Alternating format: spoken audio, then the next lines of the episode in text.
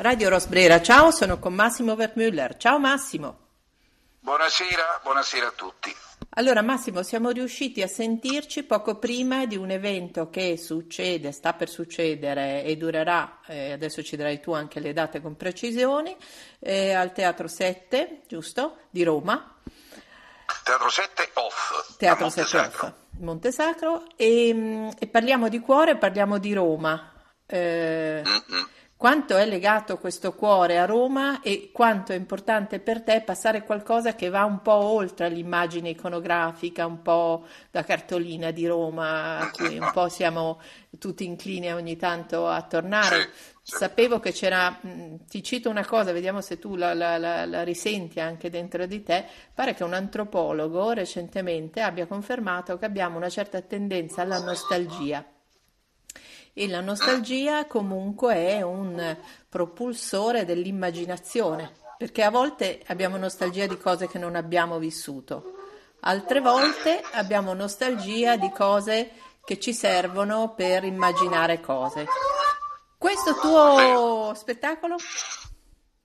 No, poi eh, per me la nostalgia è associata a un'idea, a un pensiero positivo, non è, molti associano anche a un fatto di tristezza, no? Eh, invece, invece no. per me il ricordo è dolce, cioè non è, non è una cosa, sì certo, io se passo, ecco questo, poi dopo passiamo allo spettacolo, ma se io passo in un luogo dove ho vissuto da ragazzino, mi viene da pensare in terza persona per quanto è lontano, per quanto la vita è fatta a capitoli che si chiudono.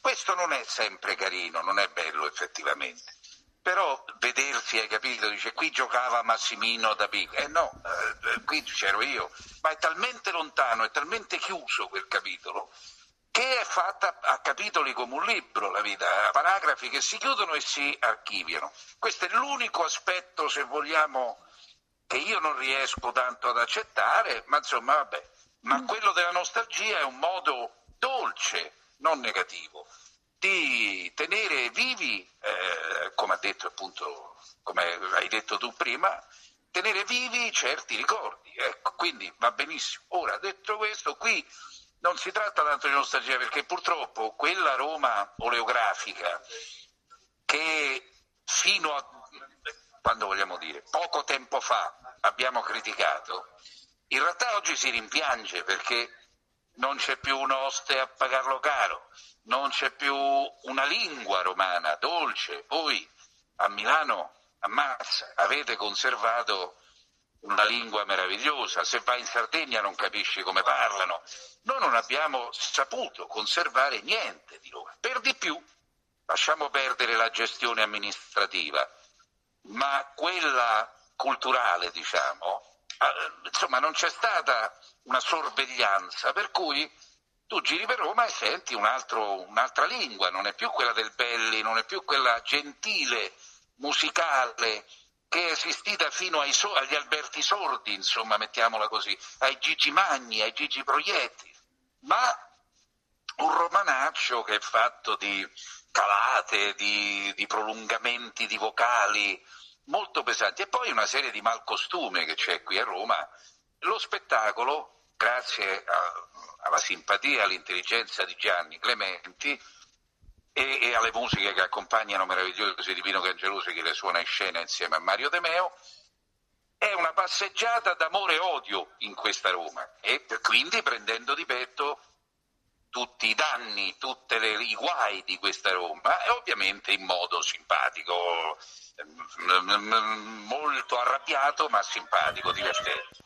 Ecco, Senti, come sentite di sottofondo sì, stanno facendo le prove. Le prove, eh, quindi li ringraziamo anche di questo sottofondo. Una cosa che ti volevo chiedere, in alcune città sta partendo moltissimo la tematica eh, che impone la rigenerazione, no? quindi c'è questo che diventa, può diventare uno slogan che riguarda eh, una visione della città per parti. Per alcune città è ancora più evidente, però anche Roma, che ha un centro storico, ha una dimensione appunto molto iconograficamente costruita, ma poi ci sono le periferie. Ecco, cosa succede in periferia a Roma?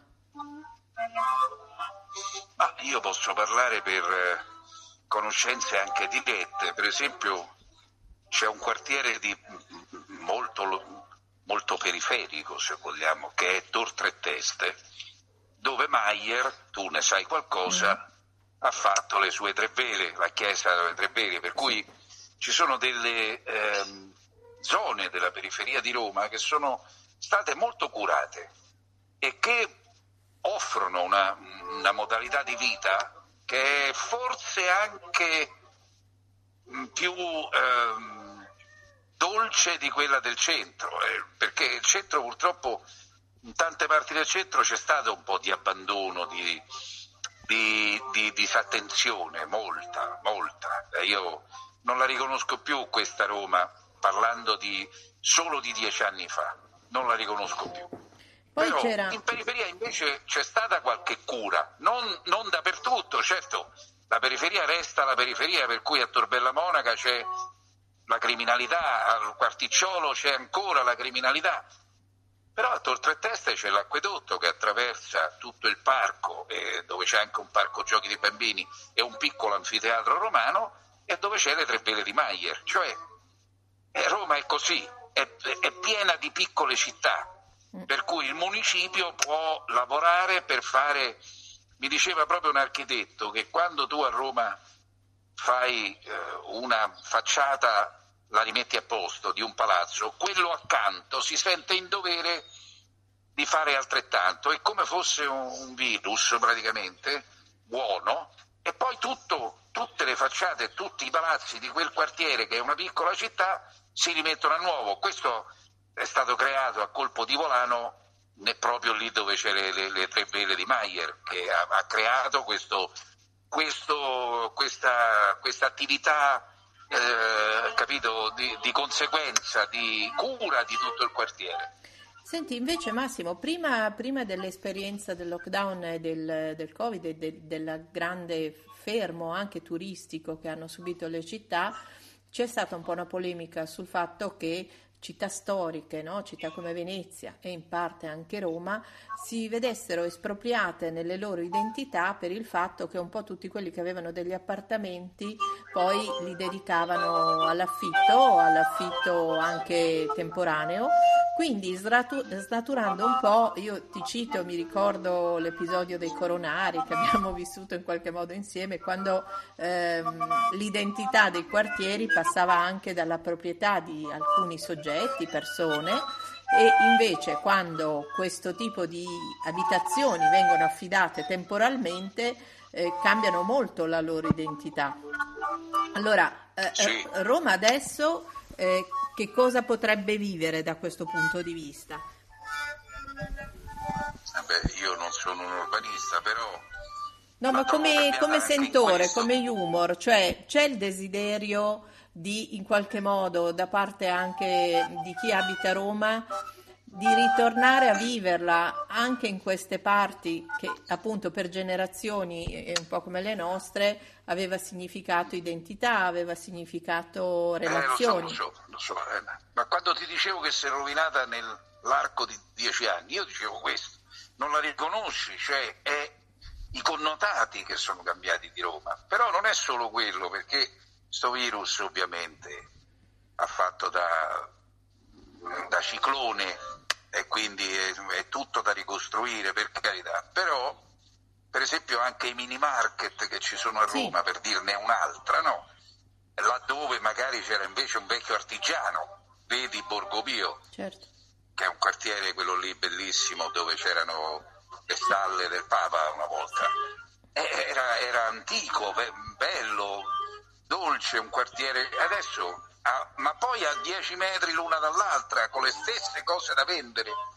È pieno di mini market pakistani, quindi basterebbe questo a cambiare i connotati di questa città. E purtroppo io non so più ormai cosa si possa fare perché ciò che è stato trasformato e peggiorato io non credo che possa tornare indietro, ma non è affatto più quella città di almeno qualche appunto dieci anni fa, non lo è eh, non so la bacchetta magica, non so che cosa. Eh, forse ma... le intenzioni e anche l'intelligenza di capire che noi abbiamo un heritage italiano, abbiamo una, una, una cosa anche nell'immaginario diciamo, internazionale eh, che, eh, certo, è, che certo. è, fatto di alcuni valori. Ora non voglio eh, entrare certo. nel discorso, quello che conosciamo tutti, di quello che dovremmo fare col PNNR, con le risorse che verranno erogate per raccontare, archiviare, documentare, eh, so, sostenere so. i nostri Però valori. Però poi c'è no? anche il problema del romano, eh, che non è mica da poco, che il romano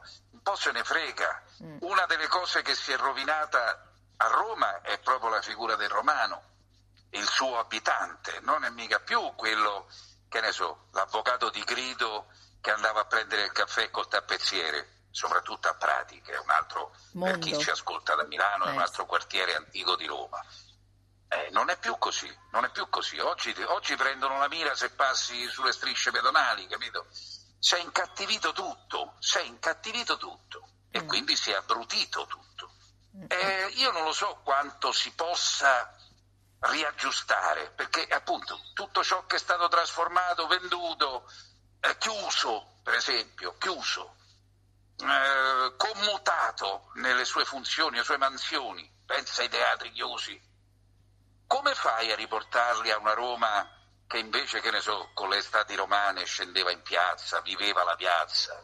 Eh, so, ricorderai il Napoleone di Abel Gange ai piedi del, del, piazza del, del sì. eh, capito, dell'arco di Costantino. Insomma, eh, Roma è stata famosissima non solo per la sua bellezza, ma per come viveva la cultura. Sì, infatti ricordiamo, che, hai ricordato e ricordiamo con piacere Nicolini che è stato un assessore paradigmatico di un modo eh, di intendere vedo, la città e non è che siamo nostalgici, genio. era un modello, eh, un modello culturale, quindi eh, eh, ricordarlo. di cultura viva, sì, hai capito? Sì. Certo. Non... Senti, torniamo un attimo al tuo spettacolo, quello eh, dacci le date e, e soprattutto anche un po' eh, orientaci per quello che potremmo aspettarci venendo a sentirvi. Allora, stiamo qui al Teatro Off di Montesacro del mio amico Michele La Ginestra con questo spettacolo scritto da Gianni Clementi, da stasera, che è la prima, fino al eh, 10 quindi, fino al 13 domenica compreso. È una strappata, diciamo così, per stare tra amici, una, un ripasso di memoria, insomma. E, e, questo per chi ci ascolta da Roma con la radio, con la tua radio, eh, è da qui a domenica. Senti Massimo, non dimentichiamo anche il tuo impegno che comunque sappiamo essere forte e lo condividiamo pienamente nel, con, nei confronti degli animali. C'è stato un episodio molto importante in, in, questi ultimi giorni, però mi ricollego anche al fatto che mi sembra di aver letto che eh, darete anche un sostegno all'associazione eh, dedicata a una grande attrice, voluta da una grande attrice, giusto? Sì, sì, sì, ma c'è un vecchio rapporto con l'associazione Franca Valeri che si occupa appunto di randagismo, insomma di, piena di volontari che si danno da fare e, e questo accad- accadrà domenica, una giornata dedicata a loro e, e vabbè, eh, poi ecco, sono contento perché di questi giorni la notizia che è stata messa in Costituzione la tutela degli animali e, delle, e degli ecosistemi è una cosa importante. Speriamo, speriamo che siano piccoli passi poi verso la civiltà sicuramente per capire che stiamo tutti nella stessa baracca. Sì, decisamente. Senti Massimo, io ti ringrazio molto, dai suoni che sento quasi ti richiamano un po' alla presenza, alla tua importante presenza, quindi sì, sì. non voglio approfittare della tua disponibilità, ti ringrazio moltissimo, spero veramente Grazie. che il teatro sia pieno e comunque che vi seguano con attenzione perché sono sempre spettacoli davvero pieni di cuore, quindi in questo periodo fa bene. Grazie, grazie. Eh. Radio Rosprera con, con Massimo Wertmüller